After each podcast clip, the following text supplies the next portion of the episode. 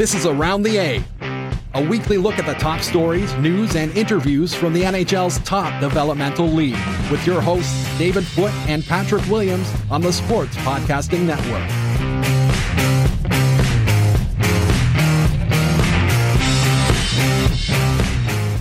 Around the A is back on the Sports Podcasting Network. Uh, a little bit of a break due to some busy schedules, but uh, in two weeks, a lot goes down, and there's a lot to talk about this week with myself, David Foote, and Patrick Williams, of course. Uh, glad to have you with us. Uh, lots of good stuff to come up on the show here this week. Uh, we're going to talk about uh, what everybody seems to be talking about uh, the coronavirus and how it's affecting things. We're going to chat with Rob LaPolis, the voice of the Binghamton Devils, about why that team has been so red hot of late. And uh, Jerry Cantlin from Hartford is going to join us a little bit later on uh, once more to update how things are going with the Wolfpack and talk about some other storylines around the league. Um, Pat, it's been a busy couple of weeks for both of us. Uh, it's nice to be back, though.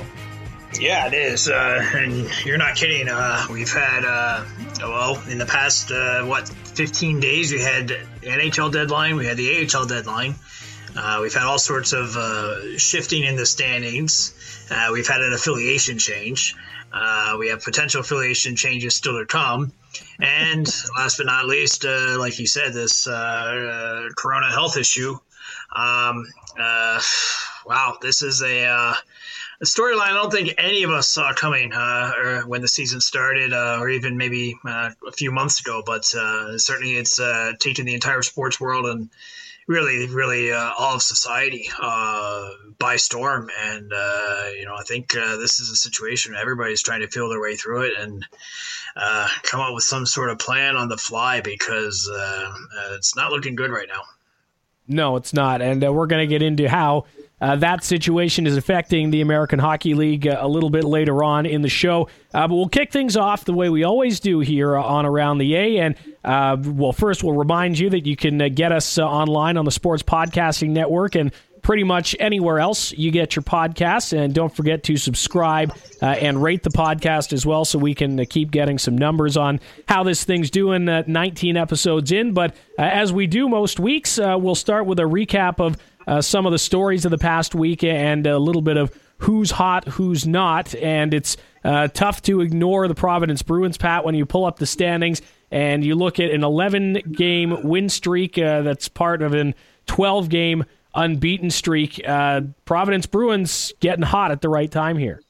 Yeah, this is classic Providence Bruins. Uh, they always seem to have a slow start in the first half, uh, and then the second half rolls around and uh, they find their stride. And uh, it's never um, typically a team full of stars, uh, you know, and, and, super top top prospects, but it's a lot of good prospects. Uh, I think they make up more in quantity rather than just the, the top high end guys. And uh, they always seem to find a, a, few good veterans there and have excellent head coaching staff. I mean, Providence over the years has been a factory for NHL head coaches. Uh, Peter Laviolette came through there.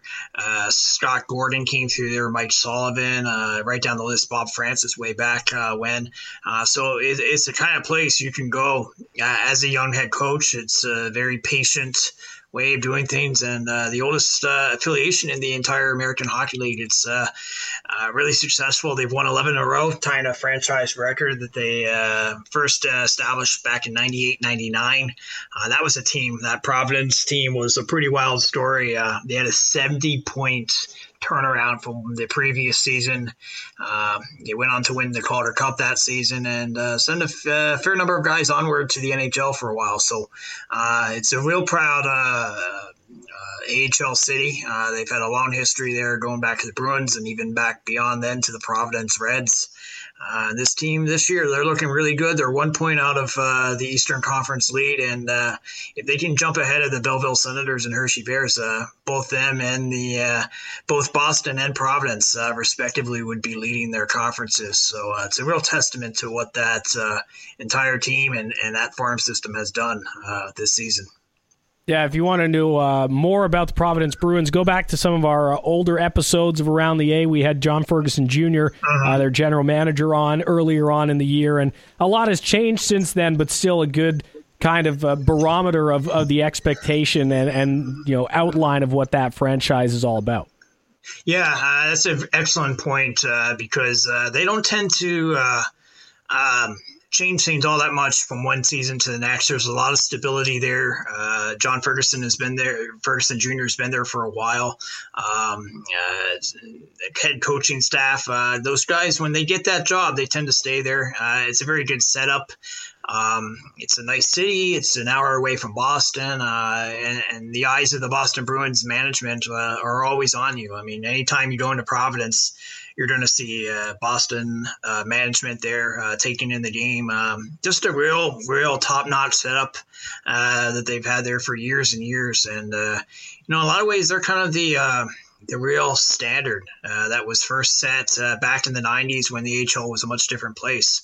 Uh, they've carried that through really all all, all along. Uh, and they've had a few uh, lean years uh, over, you know, going back to that 1992 93 first season with the Bruins. But for the most part, it's been a very successful affiliation. and this year looks like more of the same if we look at other teams who are streaking, there's not a lot of, of long streaks. And what I've found in uh, my short time covering this league is that this time of year, uh, whether you're in the playoff race or not, things get a lot tighter. Uh, the teams that uh, had been pretty successful over the previous weeks and months tend to maybe hit a bit of a speed bump as the playoffs approach, and I think we're we're falling into that a little bit more now, where you've got lots of teams that have you know, won two or maybe three in a row, but nobody you know, on the same level as Providence for sure. And then you've got the Binghamton Devils who have won six in a row, uh, but they've just been uh, on fire, you know, since the Christmas break pretty much. And again, we're going to chat a bit more about uh, them with Rob Lapolis coming up in just a few minutes. But uh, do you find that too, Pat, that, you know, teams uh, tend to really buckle down this time of year, um, regardless if they're in the playoff picture or not? Yeah, that that's one of the real uh, interesting kind of uh, aspects of the American Hockey League. Uh, the first, really, almost the first half of the season, in a lot of cases, is just uh, teams uh, kind of feel feeling their way through. Uh, you know, in any given year, uh, you're looking probably 40 to 60 percent of a team changes over uh, from one season to the next, and uh, it takes a while to get uh, the systems down, to get the personnel down, to get the roles down.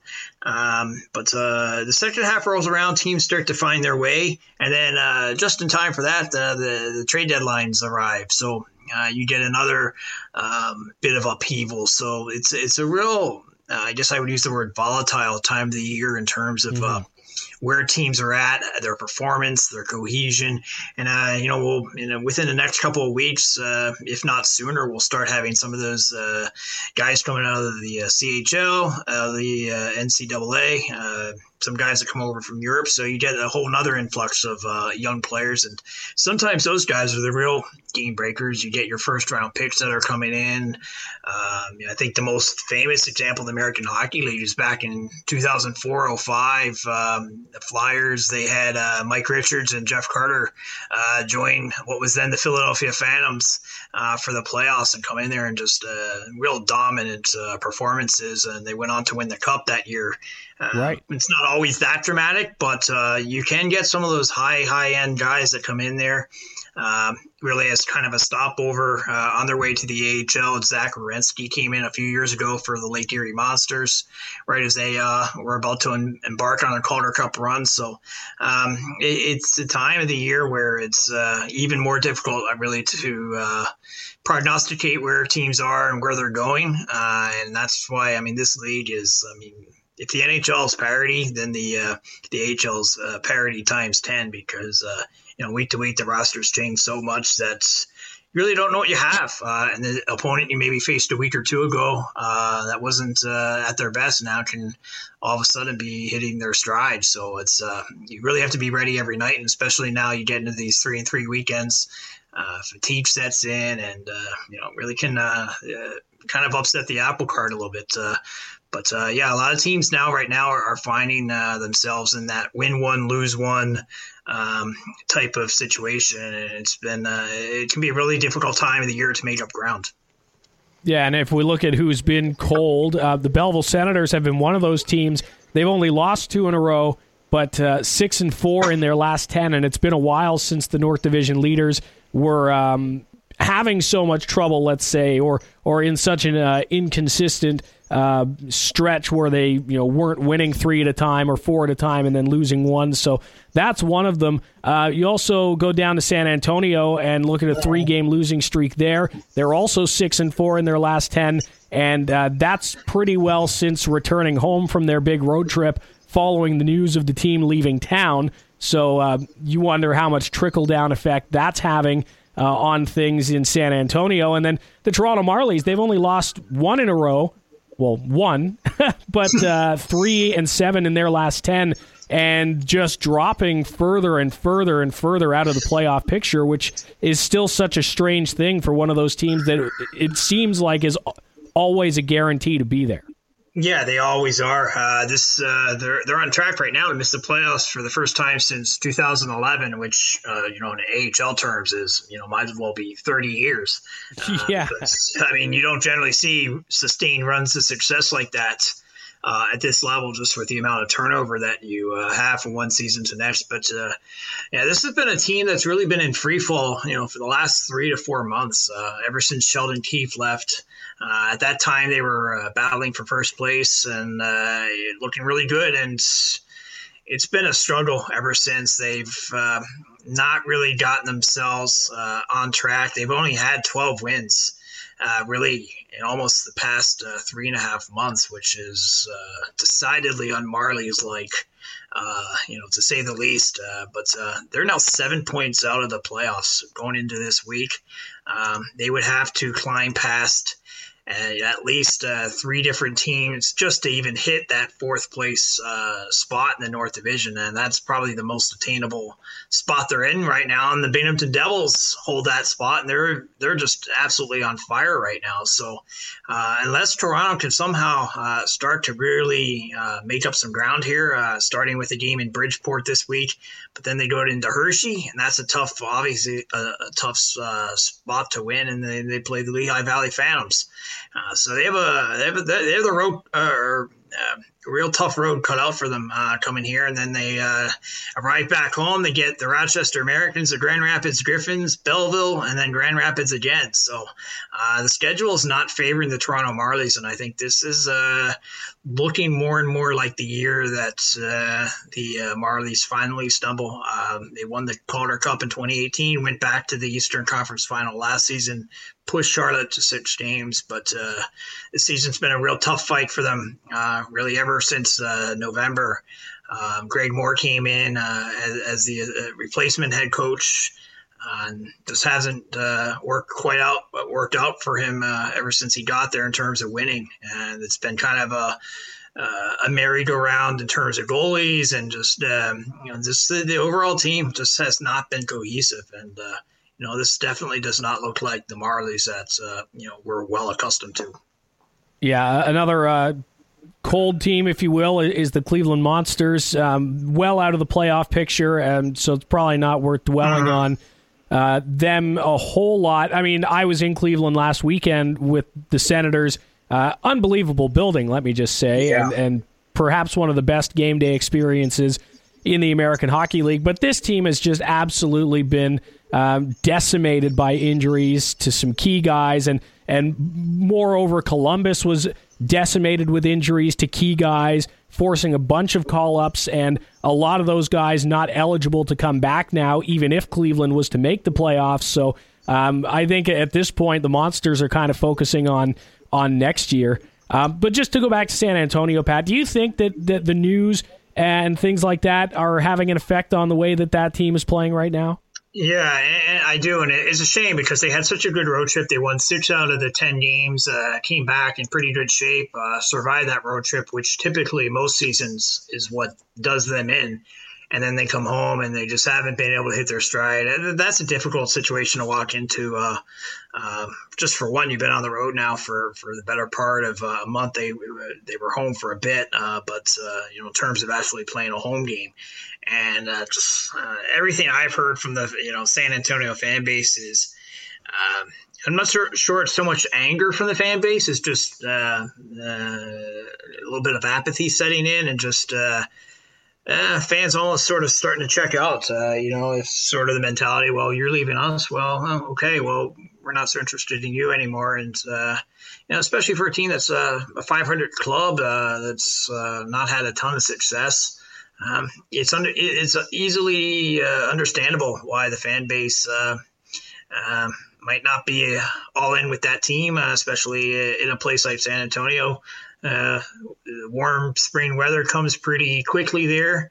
Uh, and uh, you know, for a club that's not going to be around, uh, you know, beyond beyond the end of this season, and certainly the nature that it went down in terms of the announcement, uh, it's not all that surprising that the fan base there is uh, more or less, I think, started to check out, and inevitably that affects the club because uh, you know you're not getting that home ice advantage, you're not getting that support, and uh, you know especially when you're in a playoff fight, uh, you need every advantage you can get. So uh, yeah, this is starting to look like another another tough finish for San Antonio.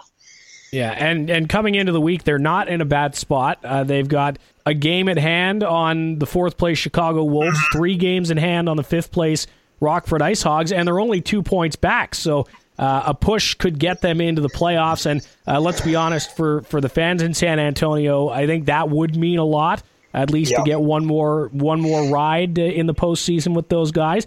And uh, as we're going to talk about in uh, uh, a segment coming up in just a little bit, it's an interesting situation for these players now who, for the most part, are property of the St. Louis Blues, but there's going to be more of a move because the Blues affiliate is going to Springfield. So we'll we'll touch on that a little bit later on and how that might be affecting things uh, as well. Uh, so that's who's hot and who's not this week. Again, among the uh, hot teams is the Binghamton Devils. Uh, they have jumped into a playoff position after being in the basement, really, of the uh, American Hockey League's North Division for a good chunk of the season. We'll find out uh, what led to the switch and to talk about some of the fun initiatives they've been doing down in Binghamton, well, up in Binghamton, I suppose, depending on where you're listening. But uh, uh, when you're winning, uh, it's a whole lot more fun. And Rob Lapolis, the voice of the Binghamton Devils, uh, joins us next to talk a bit about how things are going there.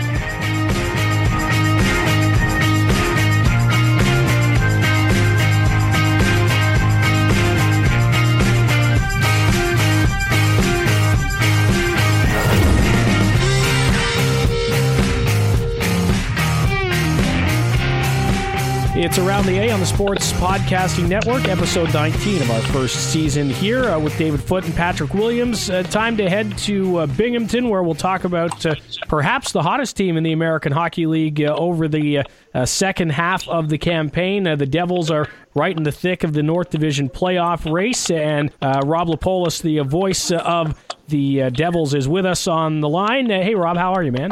Hey guys, how's it going? Good, good. Uh, we haven't uh, chatted in a while because it feels like it's been forever since uh, uh the Devils and Senators played each other, which is rare. Um, but uh, let's talk a little bit about uh, the overall affiliation between Binghamton and New Jersey. obviously, this was a, a, partnership that got struck when the Senators moved out this way, and um, I think the, like Belleville, you guys have seen a lot of up and down uh, between uh, the NHL and the AHL clubs. Uh, how would you describe the uh, the affiliation overall? It's been great so far. I mean, ever since they, they came into Binghamton, it was, um, you know, hey, we, we we're here to, to stay. We're here to make an impact on the community as well. Um, they're big on community events as well. Um, and then, you know, not only that, but but on the ice. And the first two seasons, you know, when um, the affiliation changed. The Senators didn't make the playoffs for quite some time prior to leaving, so you get the new affiliation in, and then a couple of you know tough years early on. Um, but I, I think that you're starting to see, you know, you're starting to see a lot of the guys kind of coming on in that, uh, you know, in the, the, the draft picks, and that's great to see. We have, you know, there's been times where there've been tons of draft picks in the lineup uh, for the Devils, and that can be a good thing and it, it, can also you know sometimes uh, hurt you as well. But i think that you know so far here and and you're starting to see everything kind of pay off right now. And it's it's been quite the turnaround since uh, mid december and i'm i'm i know the the fans are excited about it. And I think the biggest thing that we're seeing, you know, here right now is is how New Jersey fans are paying attention now. Um, you know they're asking how they can watch games you know how they can get tickets stuff like that so it's it's pretty cool to see it um, and it's it's been fun to watch And I think you know one of the best things talking with you know head coach Mark Dennehy is, um, you know, they really wanted to work on defensive zone coverage and and not just you know defense. It's okay. Can the forward how you know I want the forward to you know fit, uh, back checking aggressively, goaltending. Hey, let's get the puck out of the zone quick. You know, out through center ice into the offensive zone, and we've seen that. I mean, it's it's been twofold. You, you're seeing guys. I mean, some of the back checks that we've seen the small things that that you know you look for in games uh, has all improved, and it's it's been great here to see. Uh, and happy for the the fans, um, happy for the players, and and everyone paying attention. Yeah, it's been a while since uh, a, a, Binghamton team has got into the postseason. You're in the midst of that battle now. Uh, how has that kind of changed uh, the focus around the team? Are, more people uh, starting to tune in? You mentioned like the Jersey fans yeah. are, are getting on board. Is, is that starting to rally people there a little bit?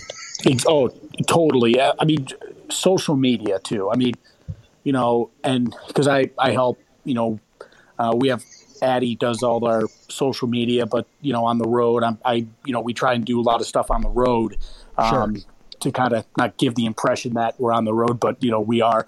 And um, you know, so I see all the comments and everything. And you know, first half of the year, it was tough to it was tough to log on. I won't lie, but uh, you know, ever since mid December, you know, there's so many. You know, we we just surpassed thirty thousand followers on Twitter, um, and and New Jersey's sharing things. Uh, the New Jersey Twitter account, they have you know team reporters.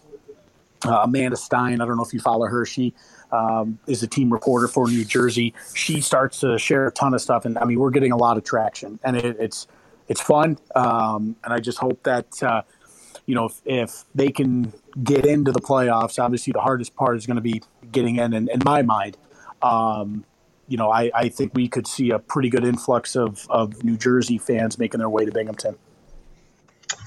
Rob, uh, you, you look at Mark Dennehy's an interesting uh, uh, background. Uh, 13 years at the college level, Merrimack. Then he, he was hired by the Pittsburgh Penguins uh, actually two summers ago to coach in the ECHL. Actually, never ended up there. Uh, instead, uh, Binghamton uh, picked him off and uh, put him, uh, or I should say, the Devils did that. what kind of growth have you seen from him in the last, uh, you know, year, year and a half as he adjusts to the pro game?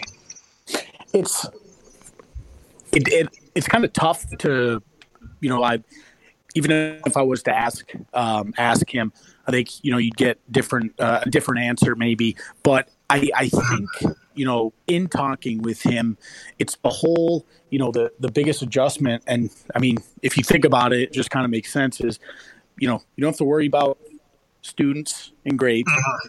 You, know, you don't have to worry yeah. about recruiting.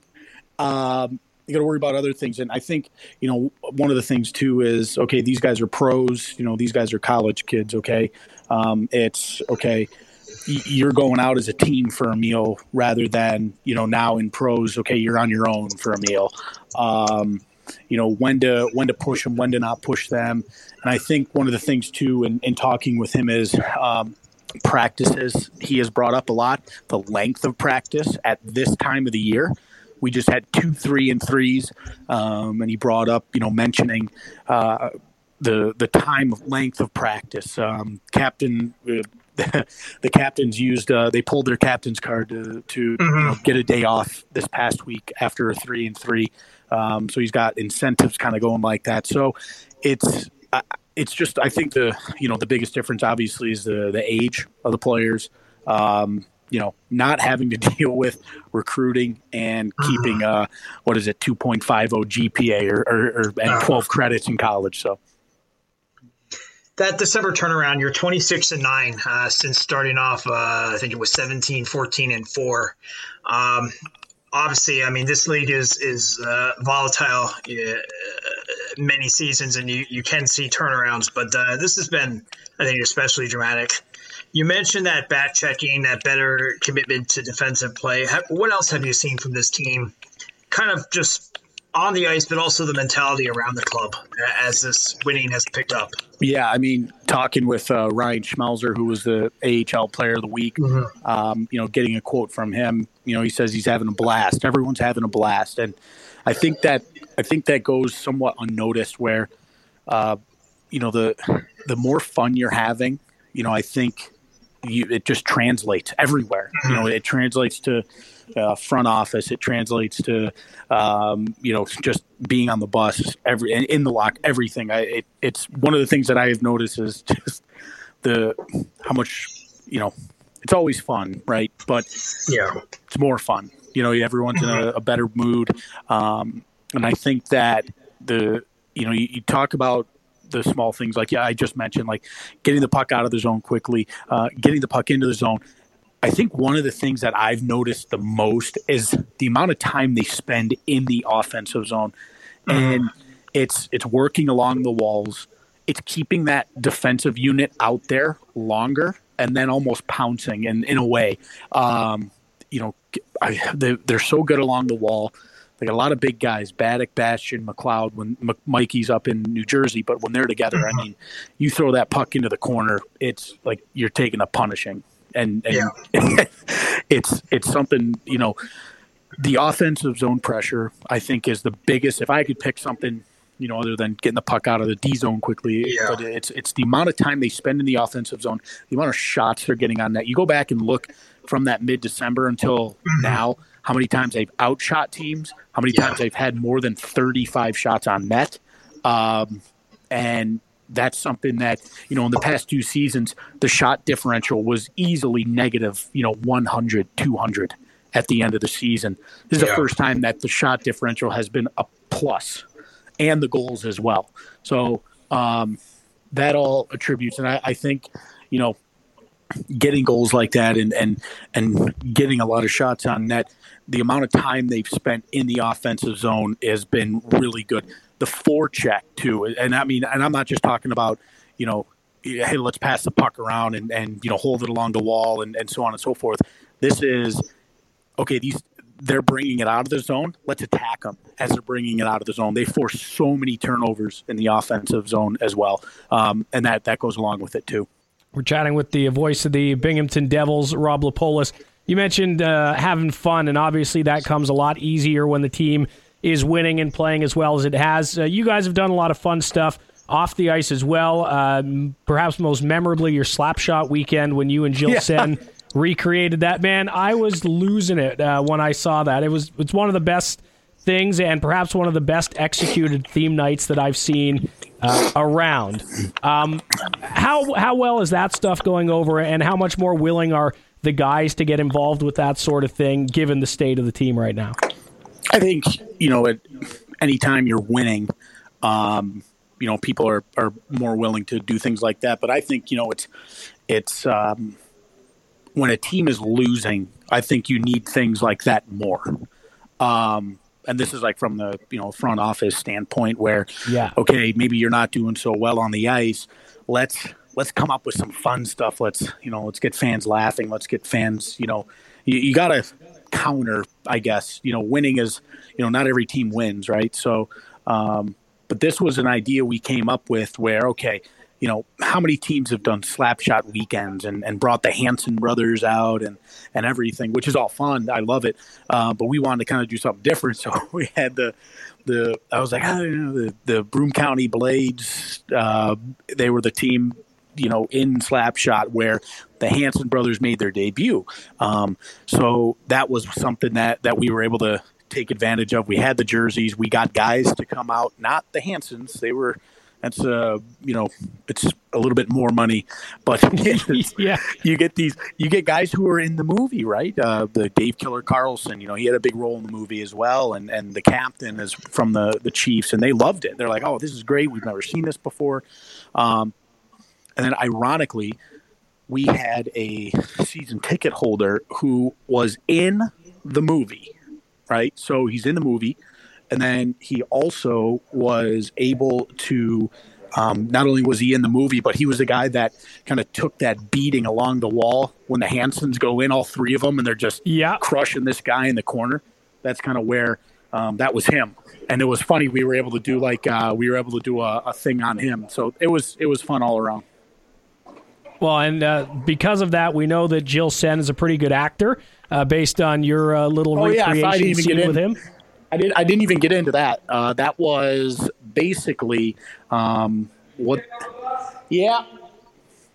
What that was was uh, sorry, I'm getting yelled at by the by the coach here. We got to hop on the bus here shortly, but um, yeah, that was that was something that was uh, pretty last minute, and it was it was awesome to see.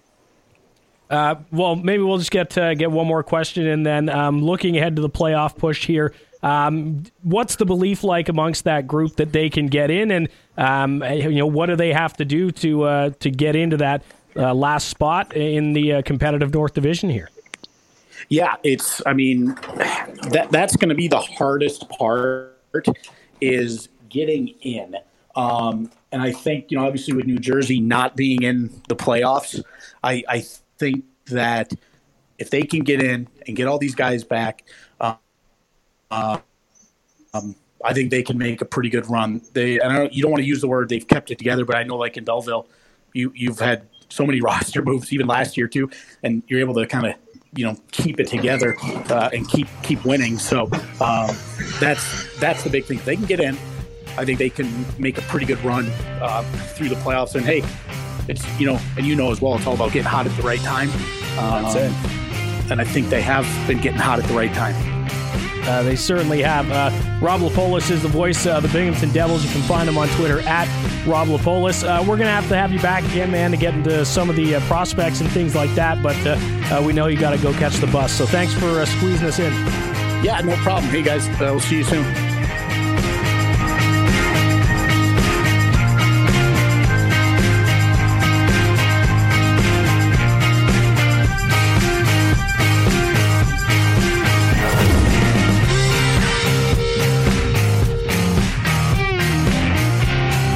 Episode 19 of season one of Around the A with David Foote and Patrick Williams on the Sports Podcasting Network continues. Thanks to Rob LaPolus for his time. And again, you can find him on Twitter at Rob LaPolus. And for my money, Pat, one of the uh, the guys in this league in uh, the play-by-play position that's doing uh, some of the best work uh, social media wise. The guy's cutting highlights mid-game. He's uh, acting in, in videos with players uh, to provide more content. Uh, Rob's doing an excellent job there in his third season as the voice of the Binghamton Devils. And yeah, we will try to get him back uh, on again, maybe when he's at home, uh, not on the road, and not being chased to the bus. Yeah, no, it's good to see Rob. Uh, Rob has been through some lean years there in Binghamton uh, and going back to the Senators and than the Devils. Uh, so for him to have an opportunity here to call a playoff uh, stretch drive race, um, you know, great for him. Rob's one of the nicest people you'll meet in hockey, and uh, like you said, a real hard worker, and uh, he has a chance uh, if that team can squeak in. I mean, that building can be uh, a tough place to play, especially in the playoffs. And um, it'd be fun to see that that team start to have some success again because there's been a lot of really rough years uh, you know, between both affiliations for those fans there. Uh, ever since they won the Calder Cup back in 2011, there hasn't been a whole lot to cheer for since. So uh, it's a fun it's a fun ride watching this club. Uh, you know, what a dramatic turnaround uh, to go from what they were basically a team uh, winning one out of every three games to now a team winning three out of every four games. So it just it just goes to show you this league, as you've said so many times, is one of streets, but this is quite the street they've been on on for the better part now of three months. Yeah, and uh, we'll get him back on to talk about some of the individuals that are making things happen. Um, for now, we'll turn to our American Hockey League headlines. And uh, the first thing we're going to talk about is not just a headline in the American Hockey League, not just a headline in the world of hockey um, or the world of sports for that matter, but all around the world. And uh, the coronavirus outbreak that uh, originated in Wuhan, China, and is making its way around. And, and there's some people who are uh, panicking about this, and that's not you know what we want to do. We don't want to you know incite any panic. I think uh, from a news perspective, and where I spend you know the other chunk of my days, it's uh, it's about being aware without overreacting. Um, so let's look at some of the reactions that we're seeing uh, specifically in sports. Uh, the first being that um, locker rooms are going to be closed to media uh, for post game interviews. Did you uh, think that that was a necessary thing? Do you think it'll make a difference at all, either a on uh, on the transmission of the virus, or b on the work of media?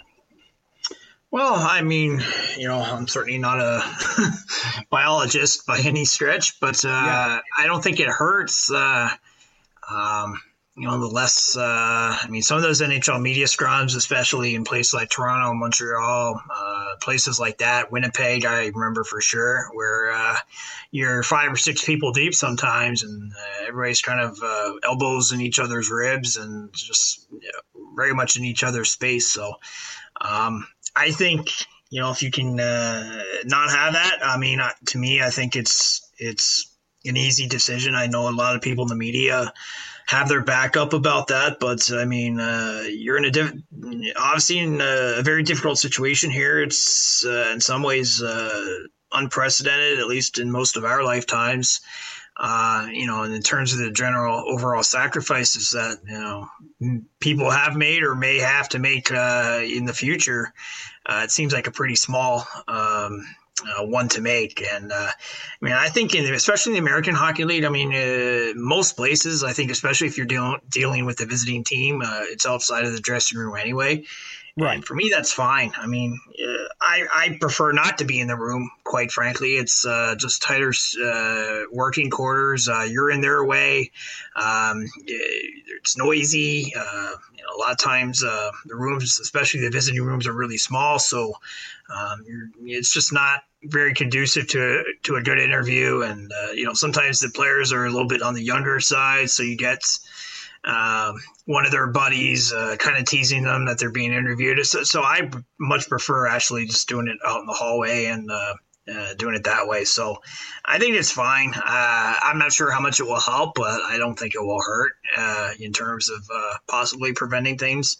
Um, but uh, as you said, I mean, it's just you know, there probably needs to be some moderation uh, because, I mean, you know, if you really start to sit down and uh, do a mental inventory of all the different uh, interactions you'll have during a day and uh, the people you'll meet and the door handles that you'll uh, go through or that you'll use, I mean, you could almost uh, really start to, um, you know, play games with your head. So I think this is a case where the hockey world is uh, in a lot of ways just following the lead of uh, of the greater world at large, and uh, you know there'll be some uh, probably missteps along the way as people start to figure things out. But uh, yeah, I don't know where this is going. This is a this is a strange one. Uh, this is a situation where if you look at Europe now, the German league and then the Austrian league both have canceled their seasons. no playoffs, yeah. nothing. Shut it down. everyone go home. Uh, uh, has canceled various uh, different uh, international tournaments. Uh, I think the big question is if the World Championship is next on the chopping block. Um, it's uh, yeah, it's not great, and you know I think we'll know a lot more from everyone I I talk to, who's um, a lot more knowledgeable about this stuff. Probably we'll know more in the next week to ten days. Just um, how much of a hold this is going to have. Uh, but you know, if you look around the world, it's not good right now, and uh, you know, I'm not sure how much more this uh, could really uh, expand and uh, start to really maybe even threaten the entire season. Yeah, and I think to, to finish the thought on the no media in the locker room thing. Um, I mean, Kev Laramie, who's uh, the uh, the big guy here with the Sports Podcasting Network, is also the president of the North American Soccer Reporters Association, and uh, he and I were chatting the other day uh, about you know what kind of problems that could cause as far as uh, you know fair coverage of teams, if you will. And um, I kind of pointed out to him that especially here in Belleville, we do everything outside the room. home team road team doesn't matter. We've we've been in the room a full one time uh, opening night in 2017.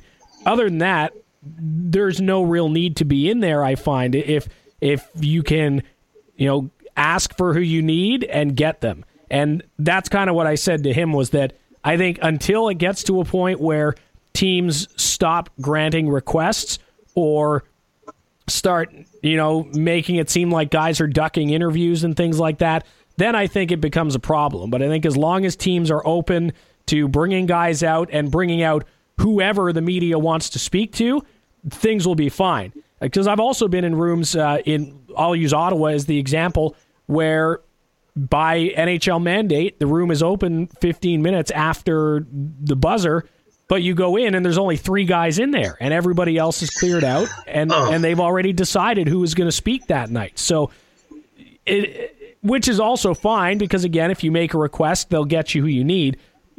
But I think it's not going to be an issue as far as the coverage goes until and if that starts happening where teams aren't bringing you who you want to speak to.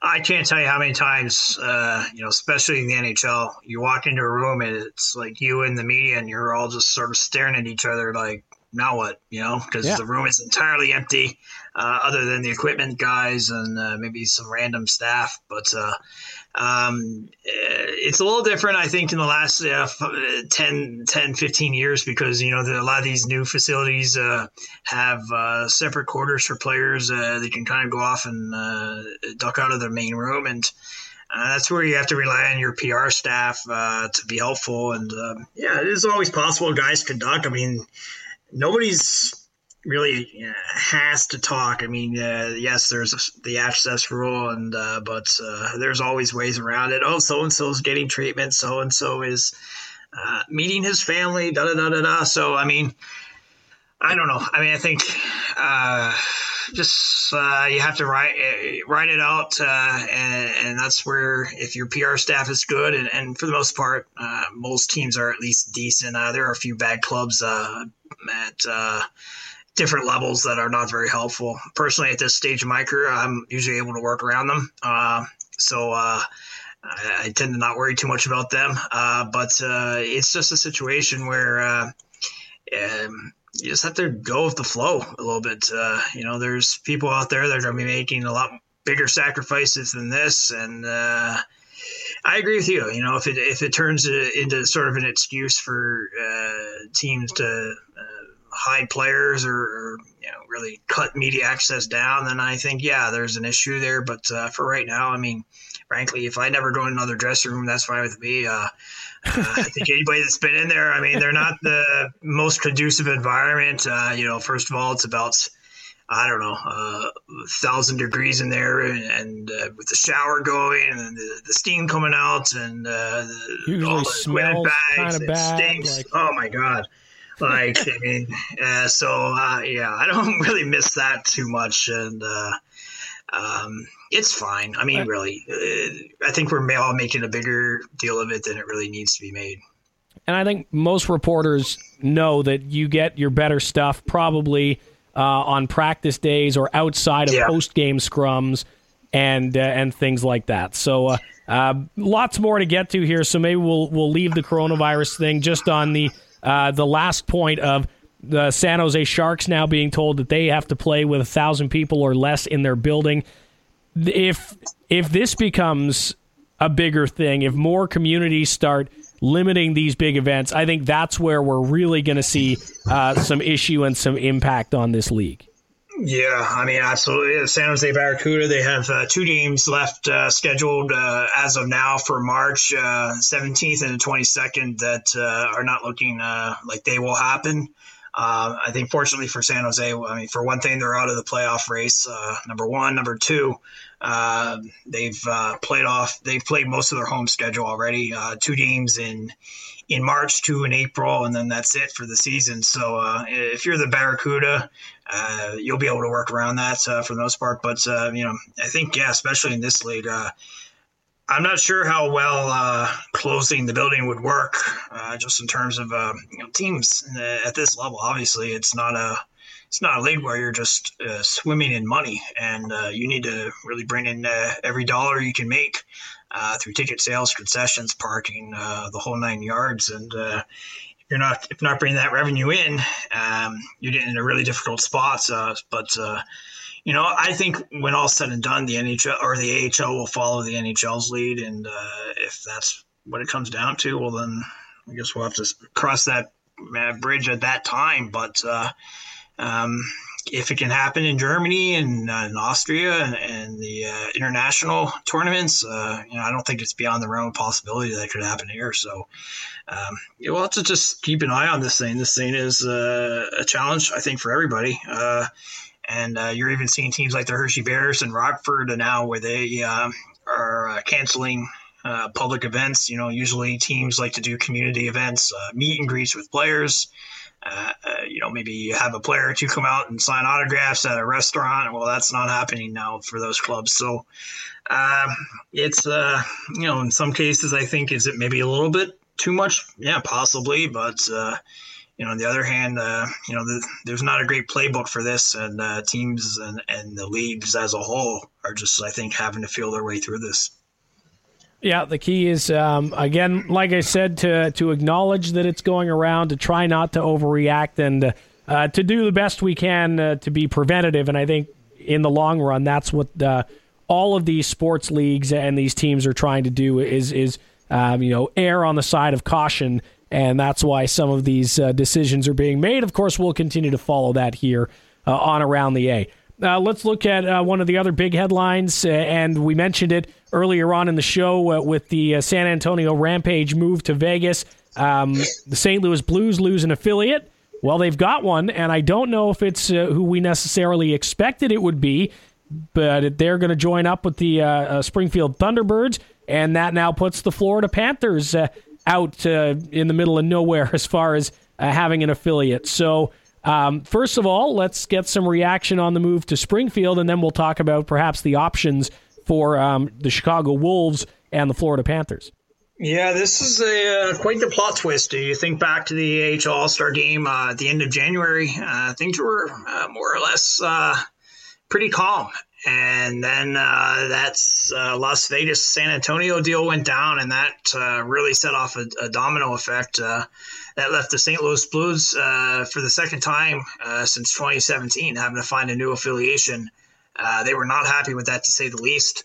Um, they've managed to cobble together a deal here with the Springfield Thunderbirds. Uh, I don't think it's an ideal situation for for either side. Um, yeah, St. Louis has had so, uh, some up and down t- AHL clubs over the years. But uh, you know, at least for now, they'll finally uh, uh, avoid the situation that they found themselves in back in 2017-18, uh, where they had to scatter their players around the league. Uh, the, the, real complicating factor in all this now is that you're matched out at 32 clubs, uh, both at the NHL and the AHL levels. So it really is a one-to-one ratio, and it makes it difficult to have a lot of options, especially if you want to be anywhere near uh, close to home. Uh, this is geographically not a great fit, obviously, for St. Louis and uh, Springfield. Uh, an Eastern Conference AHL club with a Western Conference NHL club. It makes uh, player recalls a little more complicated, uh, but it became very clear that the St. Louis Blues did not want any part of uh, renewing their affiliation ties with the Chicago Wolves. Uh, they've been together for four years. That ended in 2017. Uh, did not end uh, on positive note, uh, I think, to say the least. So both clubs really, you know, I think, went out of their way to avoid that. but now that leaves the Chicago Wolves. they're going to be without a, a, parent club, at least as of the moment, as well as the Florida Panthers. So yeah, this league, uh, just when you think things were settling down a little bit, uh, there's a, uh, real uh, plot twist uh, coming out of left field. Apparently, that whole Vegas deal uh, with San Antonio came together really quickly.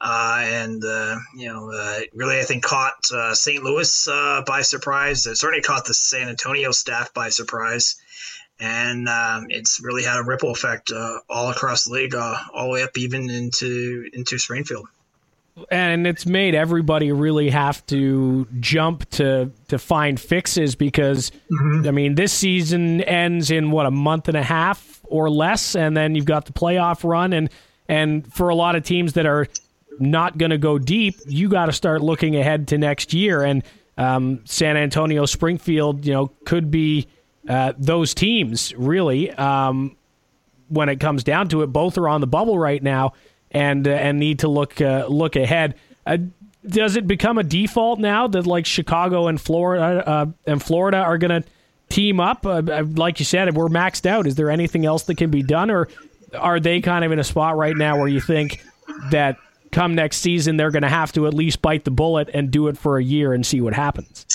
Yeah, it's uh, it's a difficult situation. Chicago, um, they have a certain way of doing things that they like to do, and uh, that doesn't always sit well with certain NHL clubs. Uh, they've uh, been through a number of affiliations. They were with the Atlanta Thrashers up until 2011 when they went to Winnipeg. Then they partnered with Vancouver for two seasons, then St. Louis for four, and then the Vegas Golden Knights uh, for the past uh, you know uh, two seasons plus here. So uh, this is uh, another change on the horizon for for the Chicago Wolves. The natural, yes, the natural uh, inclination or I think assumption would be that you'll see the Chicago Wolves and the Florida Panthers pair up, but uh, I would caution fans uh, to not jump to conclusions. I would say keep an eye on the Carolina Hurricanes affiliation. See, uh, they're currently with the Charlotte Checkers, uh, but there's uh, you know rumblings that I've heard and I've confirmed that uh, there's a possibility of a change there, and uh, we'll have to see. Uh, I think it's it's a matter of what uh, what is the NHL parent club looking for. Uh, some clubs like a very hands-off approach where they just want a place to stash a few prospects and then kind of let the AHL club handle the rest. other teams want much more of a hands-on approach. Uh, so in some ways, the Chicago Wolves can be a good fit if you're. Uh, it's almost the difference between uh, being a renter and a buyer. If you just want to put your players there and let them take care of it, that's fine. But uh, you know where it can get uh, a little uh, difficult is when the NHL club expects to have um, the final say on things, and then the AHL club doesn't always go along with that. So uh, there's some friction. Uh, but I think for right now, um, uh, you're kind of in a um, little bit of a holding pattern uh, as uh, the musical chairs game continues. Uh, but that's where I would advise fans keep an eye on the Charlotte Carolina affiliation, and then obviously the Florida Panthers and the Chicago Wolves as well. And this may be a silly question, but maybe it doesn't happen this year. But do you think there's any chance that in in the future the board of governors gets together and maybe they chat with the NHL clubs and just say, hey, anybody uh, interested in in trading or swapping affiliations uh, for a deal that might make more sense both ways uh, is or is that far too complicated of a thing to make happen?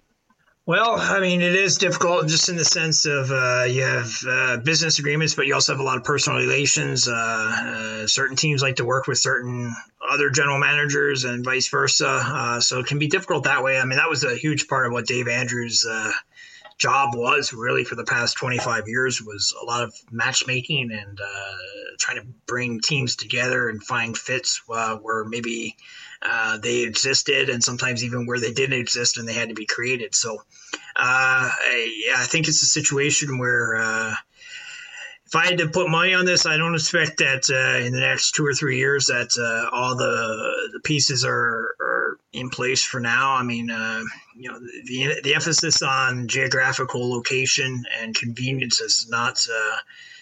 Subsided by any stretch, even with this these recent developments. And I think if you're the St. Louis Blues, you just wanted to, to find a safe landing spot for right now.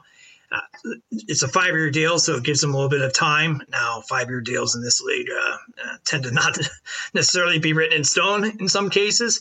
But uh, if you're the St. Louis Blues and you're Springfield, um, gives both sides a chance to um, just catch their breath, reassess things, and, and then go from there. And uh, Springfield's been a pretty dependable uh, uh, member of this league for a long time.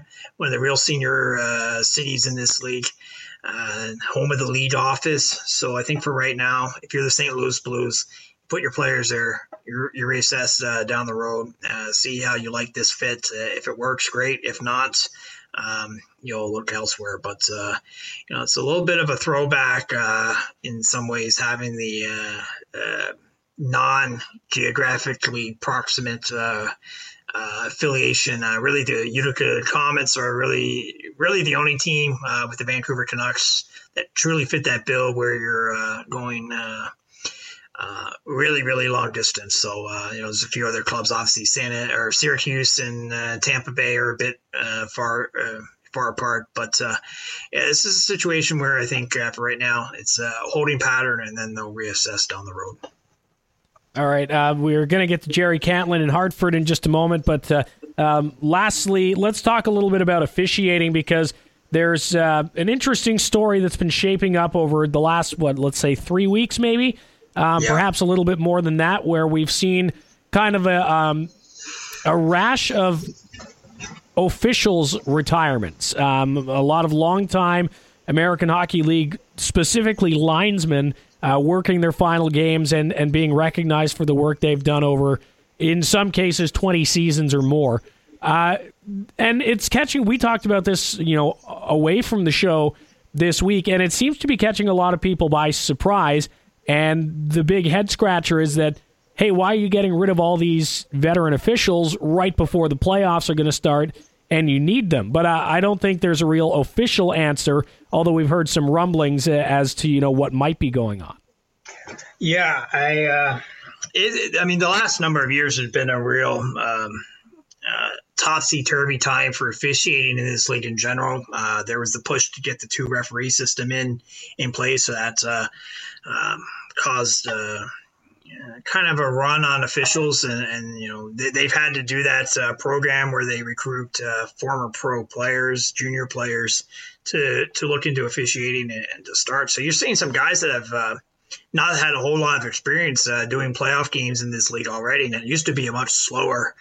Uh, road for officials. Uh, they they spent a long time in this league before they really were able to be a senior official. Well, now you're in the league a year or two and you're uh, taking playoff games, and uh, it's just a much different road in a lot of ways. And um, so that was the first thing. The, the second factor was, uh, you know, uh, you know, in the past, let's say, decade or so, there's been a number of um, retirements among officials at you know the NHL level, and that's obviously a trickle down effect, and uh, that comes down and uh, ends up uh, you if you're the American League, uh, a number of your officials are pulled up to the NHL, and those uh, spots have to be filled somehow. So. Uh, and then just I think the third factor is the NHL um, has um, the way they want to do things.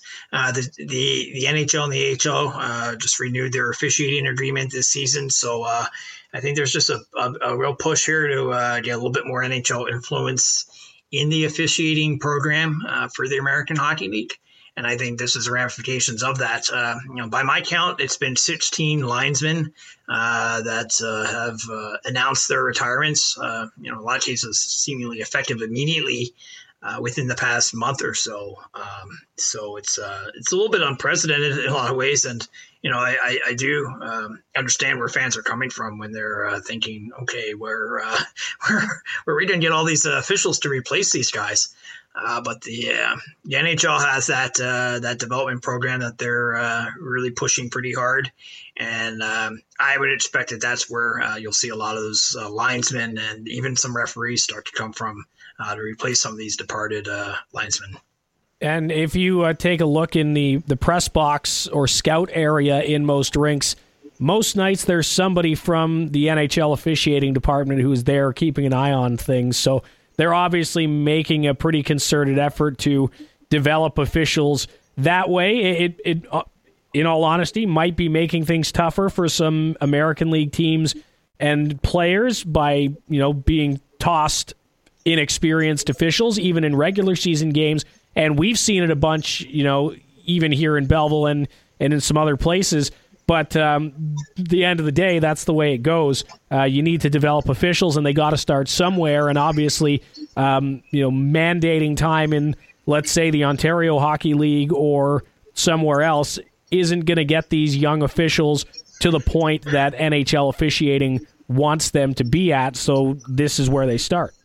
Yeah, this is uh, it's classic AHL. This is uh, kind of the uh, the lab uh, where uh, a lot of the uh, a lot of the work has to happen, and just like players have to develop and make mistakes, and, and goalies and, and, coaches and everyone else. Well, the same is true for linesmen and, and referees, and it's really no way around that. And that's the unfortunate reality, I think, for fans and for teams that you're going to have to, to some extent, live with these mistakes um, that officials make. It's obviously anybody that's officiated either hockey or any other sport, really. I mean, it's a difficult job in the best of times.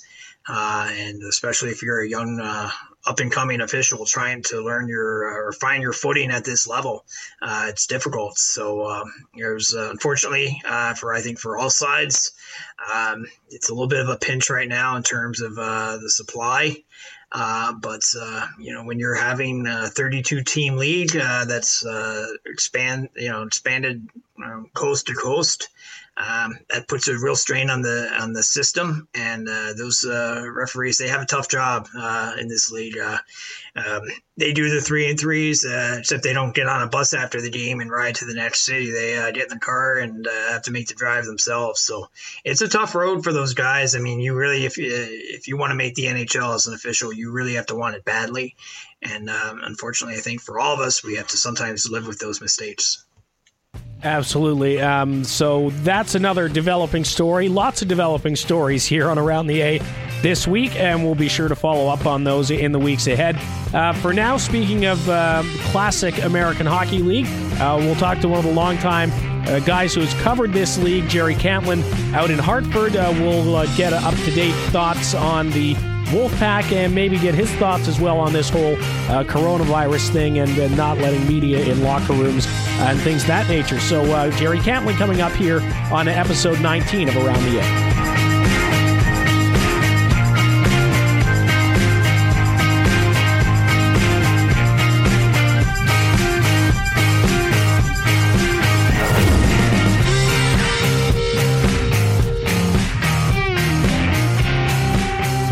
To uh, check in on Hartford with our pal Jerry Cantlin, who's been on the show a couple times with us already. Uh, veteran uh, reporter covering the Hartford Wolfpack uh, and uh, things uh, of the nature of the New York Rangers. thanks for doing this again, Jerry. How's things?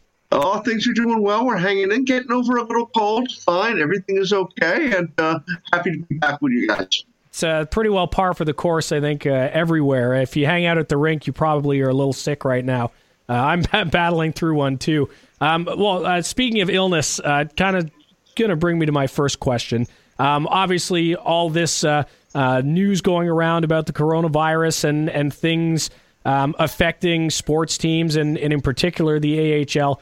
As a, as a veteran reporter, was curious to get your reaction to the you know news about locker rooms being closed and you know potentially empty arenas and just kind of how this whole thing is affecting the world uh, of of sports in the AHL? Uh, it's certainly a, a, whole new uncharted territory, Dave and, and, Patrick, to be able to, you know, think about this. Um, I, personally, I, I, I, think things are a little um, overboard. I think people are overreacting. I do think people should be cautious. Certainly, you know, practice, you know, the safety things as far as you know, washing hands and taking those sort of precautions are excellent ideas if areas are heavily affected or you're seeing a spike and rise in, in the virus, it would make prudent sense. I think the general overall um, overall reaction is pretty uh, maybe just a little too much of overreaction at this point. We're not in Wuhan, China. We're, we're here. There are some cases, and we do have to take things seriously. But I think there has to be a balance, and I think that right now may be missing a little bit. Uh, but I, I will say it's probably one of the stranger things in hockey that Wayne Gretzky was used as a talking point during uh, the uh, National Coronavirus uh, Task Force uh, press conference today. Dr. Anthony Fauci uh, cited Gretzky's uh, famous line about going to where the puck should be, and he used it as an analogy that they want to go where the virus is. So. We've hockey it finds its way in every in every facet it seems, and I just hope that everything can uh, can come to a head soon, and uh, we get back to uh, enjoying our lives and enjoying the things that please us all, such as hockey. Yeah, and but before we get to some of what's happening in Hartford, uh, do you uh, do you think the move to limit media from from dressing rooms is going to make a big difference? Because I've heard, uh, you know, some reporters claim that it's going to affect how how their coverage um, is done and things of that nature. But to me personally, it doesn't seem like that big a deal. Um, I can understand that there's certain, you know, limitations that you're looking at uh, and trying to be you know, cautious. I mean, just on my own personal level, recently, obviously, if I mentioned I've had a upper chest respiratory infection. Uh, certainly, I sound a heck of a lot better than I did a week ago. I can assure you guys. Um, so I was always careful with the players. just little fist bumps. You try to do things again, being cautious and prudent. Can it affect uh, reporting Dave Patrick? Possibly. You know, that certainly can be an issue, but again, everything is in the broad scope of trying to, you know, limit exposure. I mean, as we all know, uh, you know, playoff, uh, you know, player locker rooms are uh, are breeding grounds. You know, it, it happens. You a lot of people close proximity. Uh, you know, guys are working out, sweating, uh, you know, excreting fluids it's it's a it's a breeding ground. There's no question about it. So I think, in part, that's kind of good. And again, it goes back to even some overreaction here in the state of Connecticut, where I live. The state's uh, governing body for high school just today announced that they're canceling all winter sports championships, basketball and hockey. Nobody gets to play for a championship that's really sad. And I think that's not a good thing. When it comes from a professional level, everybody has to make a decision. If you look at San Jose in the NHL, they're worried because of their proximity and the fact that there has been a spike in cases within California. Um, so they certainly want to be careful about things. Uh, that's understandable. It's going to be weird. The concept that you might have, you know, an AHL San Jose game with uh, no crowd, or even an NHL game in San Jose. Uh, they're expecting one on the March 19th at this point, it looks like they, have to make some decisions, and that's uh, a tough thing. Season ticket holders, sponsorships, all get affected too. So it's a real balancing act right now. That uh, is, a, as uh, no pun intended, a very fluid situation, and everybody's going to have to, you know, make you know different decisions and, and have to uh, roll with the punches, as they say. Uh, Jerry, uh, you know, switching over to the hockey side, the on ice uh, aspect of uh, matters. Uh, Hartford now in a real tough spot. Uh, lost four of their past five. had a difficult weekend, losing back to back games against the Hershey Bears. what's the state of this team right now? Where do you see this team going for the next month or so? A team that had so much promise early in the season it was looking really good, and they were they've been riding the, the wave pretty well. But they currently they've definitely hit a wall recently. Uh, they've had some difficulties, and there's a lot of factors involved for why the team has uh, slipped a bit in the standings. Remember when Hershey's playing outstanding hockey. They now lead the division. at 81 points. Providence also is playing well. They're at 80. Then you've got Hartford right there, 73. So why has there been such a switch? Well, I think in part is the lack of scoring. Hartford's really had a great difficulty over those two games with uh, Hershey. The first game, one nothing game, outstanding hockey game. Really one of the better NHL games I've seen all season. Very well played by both teams. Uh, you know, just you know, it's going to be one of those uh, you know lucky goals. Somebody gets a good shot, and uh, you know, Ed Witchwell definitely had one uh, and got it. That was a goal, but it was a great game. Second game was a lot different. Four one. But the second period, Hartford really, you know, dropped the ball. It wasn't good. Uh, their captain Steven Fogarty was not happy uh, after the game. Really let kind of loose. That uh, you could see it on the bench after the first goal. That you know, guys were already, you know, kind of, you know, sulking, kind of folding the tent after one goal. This has been building for a while, and I think one of the bigger things is just a lack of scoring uh, that they're getting from some of their biggest players right now. You look at it, a Fogarty, good hardworking captain, one goal in 14 games. Danny O'Regan, one goal in 10. Vitaly Kravtsov, high prospect, one goal in 14 games. You know, uh, that's tough. Um, they also lost some players that, you know, Joey Keane was traded to Charlotte. Uh, Phil Di Giuseppe was recalled to the Rangers. Uh, Buchnevich, who had 12 points in 10 games at one point, has now played only one game in 15. So you can see where the real problems exist for the Wolfpack is right there. Their primary scores are not scoring. And that's an issue that their head coach, Chris Knoblauch, mentioned to me last week. And it really is, you know, evident. And it was evident again on Sunday when they lost four to one. So they only had four goals over their last four games. Very, very difficult going into tomorrow night's game against Providence. Um, they got to you know right the ship pretty quickly because everybody is right behind them, as well as you know Charlotte has been playing very well. They've really done a good job. They got themselves 69 points, and Springfield's not far behind either. They're still at 65, so things are very tight. They've uh, they've got to right that ship pretty quickly.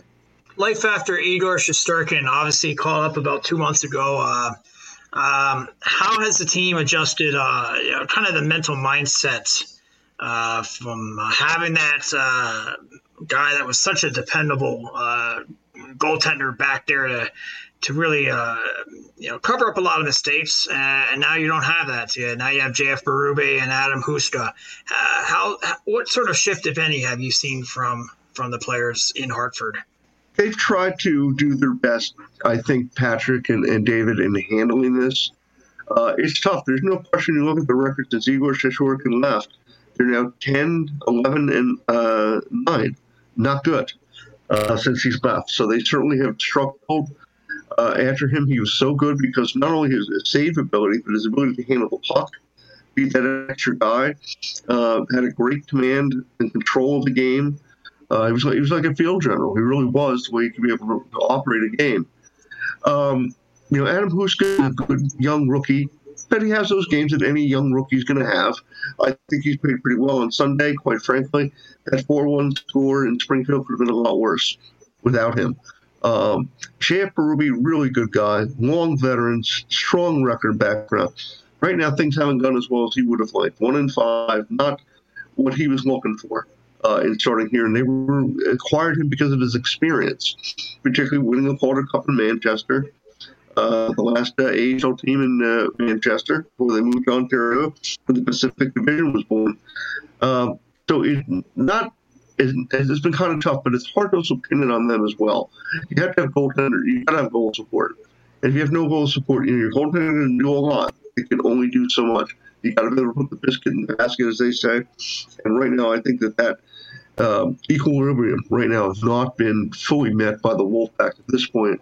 They haven't been able to get uh, that sequence. That uh, I think once they do, I think that they'll be able to, to hold, get themselves back in a stronger position in the standings, Pat another young Russian, Vitaly Kravtsov, a ninth overall pick. You mentioned him earlier. Uh, it's been a difficult year for him in a lot of ways. He went back to Russia, then returned. Uh, what are you seeing from him lately uh, as he tries to uh, figure out this game here in North America?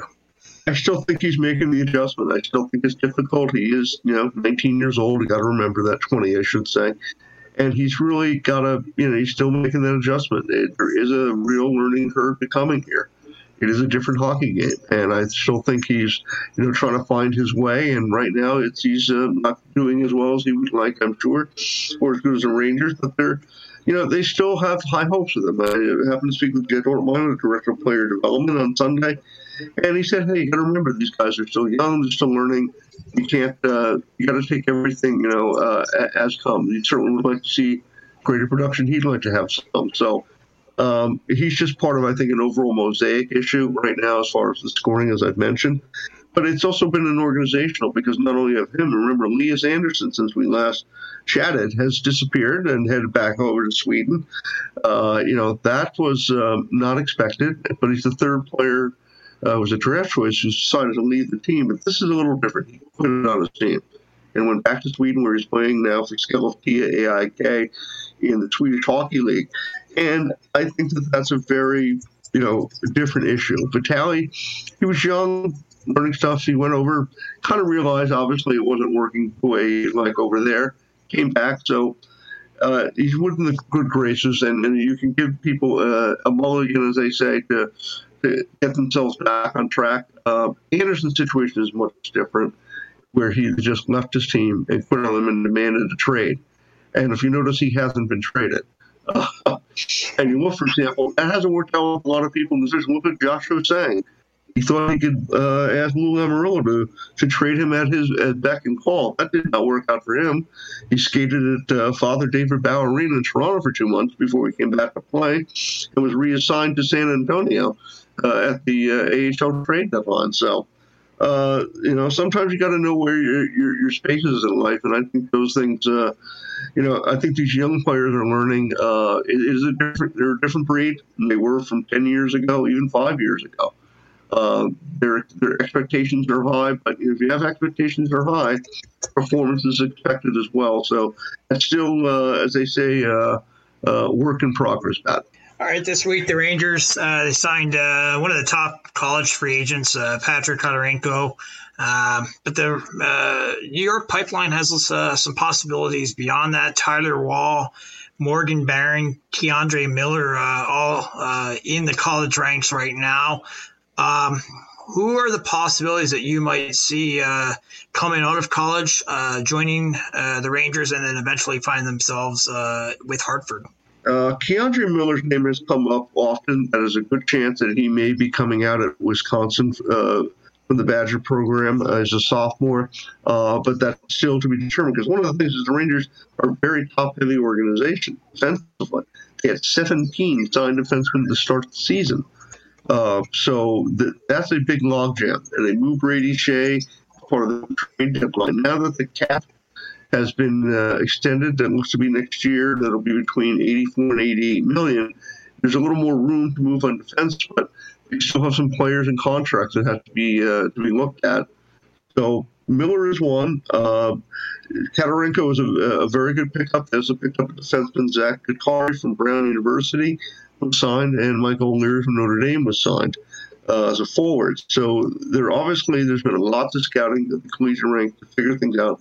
Morgan Barron's an interesting uh, situation. He is very highly liked by the Rangers. He has the size, the skill, very smart player. Goes to Cornell, and Cornell, of course, is currently the you know, number one ranked team in the country college hockey, and they would like to win the national championship. But a good college uh, source explained to me that Morgan Barron changed his major this year. That does not bode well for he's changing his major in his sophomore season that he intends to be leaving school.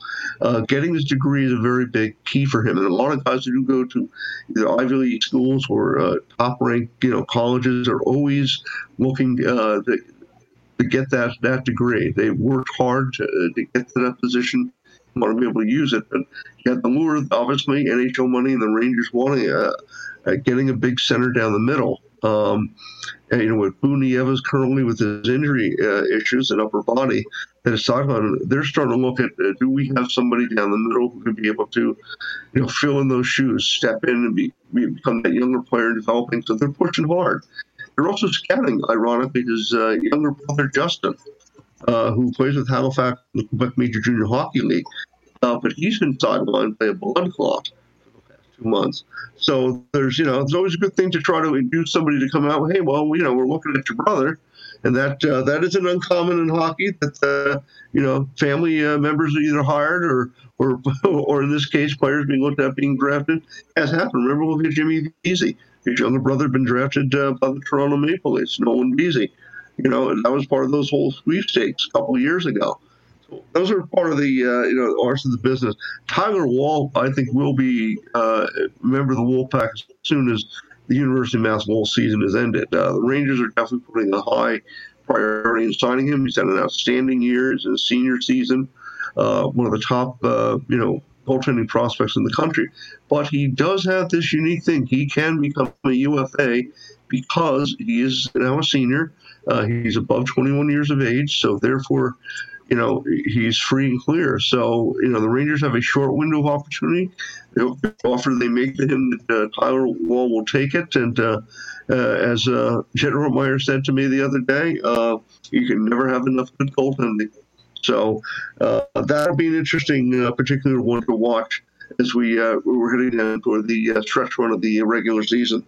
And just want to get one more uh, thought from you, uh, Jerry, on a, uh, a broader storyline around the AHL. Um, the announcement that uh, Springfield would be uh, affiliating with St. Louis next year, and, and that leaves Florida kind of out in the mix. Um, what's the uh, the reaction to that, and what kind of effect do you think this is going to have on perhaps some other affiliations around the league? you know, this is Patrick and I were talking off the air, and it looked like this was going to be a nice, quiet year. Not much was going to happen. You know, we were having uh, the new commissioner and CEO, uh, with Dave Andrews stepping aside after 26 years, and you know, seamless transition. And uh, lo and behold, uh, the last, you know, six weeks has turned into uh, like who, which tech chair and who's moving and going to be where has really erupted here. Um, obviously, St. Louis coming to Springfield is a big thing. They had to, obviously, they lost their team. The San Antonio Rampage was purchased by uh, the Vegas Golden Knights, uh, who decided to end their uh, affiliation slash partnership in Chicago with the Wolves early, uh, and then purchase an age, existing AHL team and move them to Vegas, which they intend to do. It's been approved by the American Hockey League Board of Governors. They'll be in the Orleans Arena next year. Um, and then they're going to be playing in a brand new building that's currently being constructed uh, called the Lifeguard Arena, uh, being constructed on the old Henderson uh, Civic Center Convention Center. Um, so this is a big deal. Um, that you know this further solidifying the, the Western expansion of the American Hockey League by going to Vegas. For St. Louis, I mean, their relationship and many people's relationship with the Chicago Wolves has not been easy. There have been four affiliations in the last eight years. Not been happy times. Uh, I guess the old adage: some play well with others, than not. And that's uh, St. Louis was not heading back uh, to Chicago. So coming east is, is a bit of a different thing. Um, the agreement with Florida was up. Um, they were negotiating. Uh, last I had heard uh, that you know Florida and Springfield were talking about what to do. Well, this opportunity has presented itself, and many people must realize when Florida was uh, moved to Springfield, it was not at their original suggestion. Uh, this was kind of very uh, inside baseball, and they had to go there. Uh, they weren't very happy, but you know they were there. But now it pretty much looks like they're being heading uh, likely to head to Charlotte and be replacing the Carolina Hurricanes, which is the more interesting part of all of this uh, changes is that the Carolina Hurricanes are going to become the affiliate of the Chicago Wolves. And in part because the owner of the Carolina Hurricanes believes he's spending too much money on prospects that are not going to uh, be playing for the Carolina Hurricanes. He wants to focus on paying for the prospects the teams have. And Chicago wants to have a, a more, you know, uh, they want a, a, competitive veteran team and want a team that wins, and that's that's their their mantra with the Chicago Wolves. They've been a very successful franchise, but it flies a little bit in the face of the developmental concept that now is the American Hockey League. So it's a big switch. There's no question, Dave. Uh, it, it caught a lot of people by surprise uh, having to make the changes. And, you know, Dave Andrews, as he's stepping out of the American Hockey League, has taken a bit of a page out of AAA baseball. Baseball is different than hockey in the minor league sense that when you buy a team in minor league baseball, you have the team. You're in, you get the affiliation about who's, who's left from the stock. It's always been a little different in the American League. They try to marry everybody geographically. And that's been the big thing because of the CBA over the last few years. But this was a little different. And now that they, they really like the Charlotte market, a lot of work was done to redo the Bojangles Arena. So I think it's somewhere in the neighborhood of 10 to 15 million dollars was done to really put that arena, you know, together and make it as a hockey arena. They've done very well, and they've uh, been very well received. So they didn't want to lose that market. So uh, in that regards, you know, I can understand, and uh, it's just part of the changing you know, fabric and dynamic of the mosaic of the American Hockey League. It's uh, it, they're no longer in Cape Breton and St. John's and Moncton and you know even Lowell and uh, Adirondack, and it, it's really is a changing league. Uh, you know, and you think of small leagues like at Cape Breton, uh, Pat and I were talking. They're looking. Their Q team is having problems because they want more, you know, changes to, to the arena to make it more modern and more. They consider to be profitable. So it's that, that's a that's a very very big issue, and I think looking down the line, uh, there's going to be a lot of very big issues. I think with maintaining some of these smaller markets in such a diverse and large market American Hockey League uh, going down the line. But I think uh, you know the league definitely. Remember when Dave Andrews was there, guys? Uh, when he first took over, farthest west the AHL was was Rochester, New York, and the further south was Baltimore, Maryland. How how times changed. Yeah, they have. And the carousel seems to never stop, but uh, always appreciate uh, Jerry Cantlin helping to steady things for us uh, a little bit. Thanks for this, Jerry. Oh, thank you, Dave. Thank you, Patrick. Appreciate it, guys. Always love to talk hockey with you. Call me anytime.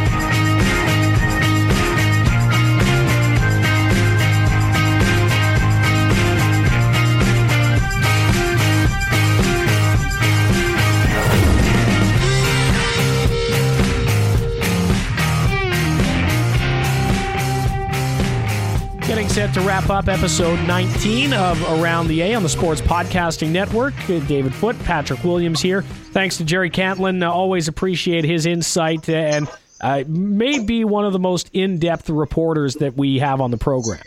Yeah, he, he is. Uh, Jerry's seen it all. Uh, Jerry's been around for the better part of 30 years. He's watched this league uh, really go from what was a, a a lot of ways a small operation uh, to what it is today, uh, playing in you know a lot of big facilities and big markets. Uh, he's seen that that evolution, and uh, Jerry has a, a, real good grip uh, on on the business side of things as well. And uh, you know, and he, I think the biggest thing with Jerry is that he's he's plugged in. I mean, he's come up with stuff. Um, rumors that have come true that at the time seemed way out of left field and really kind of outlandish Uh, and yet he was able to uh, be the first one on that. So, uh, yeah, at this stage in his career, he knows kind of where all the uh, the skeletons are and where all the, the best sources are. And uh, he's um, always one of the first guys I go to if I have a question and if I want to know if I'm on the right track with something, because uh, more often than not, he's really has his finger on on the pulse of uh, the league and really where things are going, and uh, he can really find that intersection between. the hockey side of things, but also the business and the financial aspects as well. Yeah, and I always appreciate his time from Hartford for sure. Uh, let's, uh, before we go, get into some of the games to watch this week. Uh, I think next week is when we'll really start to uh, break down the playoff picture and uh, who's in, who's not. We could see uh, the first team clinch their playoff berth. The Milwaukee Admirals are right on the cusp. A lot of other teams still have some work to do, so we'll save it one more week to get into that. But what matchups are, you looking forward to this week? First one I'm looking uh, at is the big uh, uh, two game set down in Charlotte, the uh, Charlotte Checkers against those uh, Providence Bruins. We talked about them earlier in the show, and um, uh, they met last year in the playoffs. Charlotte took that series in the first round, but it should be a, a real good setup. Charlotte's uh, will be wrapping up a six game homestand. They had lost the first two games of the homestand uh, after a pretty successful three and three road trip. So uh, I'm looking to see how uh, Charlotte can handle things uh, in that regard because they go back on the road afterwards for another six game or so. Uh, and as far as Providence, they've been just obviously on a great run here. if they can sustain it going down there, uh, they can really give Hershey and Belleville a real uh, big push uh, for top spot in the Eastern Conference. So uh, that's the first one I'm looking at. The second one I'm looking at is Colorado Stockton, uh, two teams out in the Pacific Division that are really in a tough fight right now. second place Colorado, third place Stockton, um, two points separating them, and Colorado is only three points off the uh, division lead behind Tucson. So um, it's a real good matchup. Uh, they've had some good games this year already, uh, and they uh, also pl- play a two game set uh, out in Stockton. So interested to see where they can go with.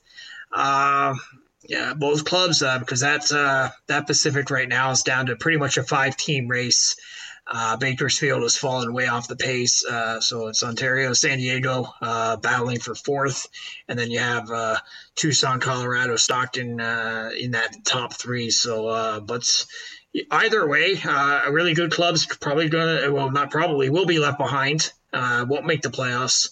Uh, but uh, really, none of them have any uh, real great uh, amount of uh, leeway right now to have any sort of sustained slump. So that's a, a real good matchup out there in the Western Conference this weekend. Looking at the playoff primer from the American Hockey League, most teams with 14 or 15 games left. You've got one team in there, Charlotte, with 17. And the lowest number to clinch, magic number, which is wins needed, uh, or combined with losses of those on the playoff bubble, four for the Milwaukee Admirals. But after that, the next closest division leader to clinching, their magic number is still at 14.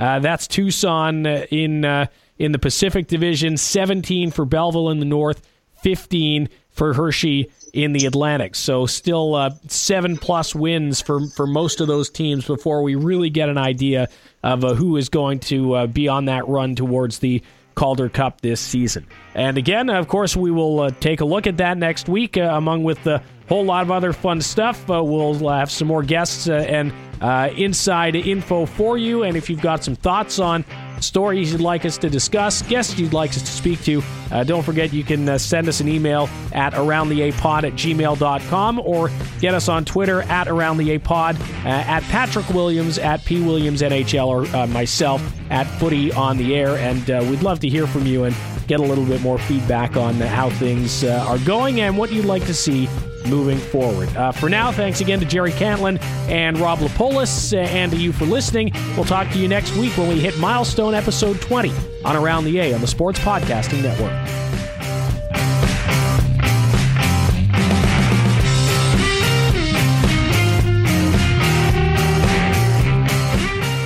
Thanks for listening to Around the A.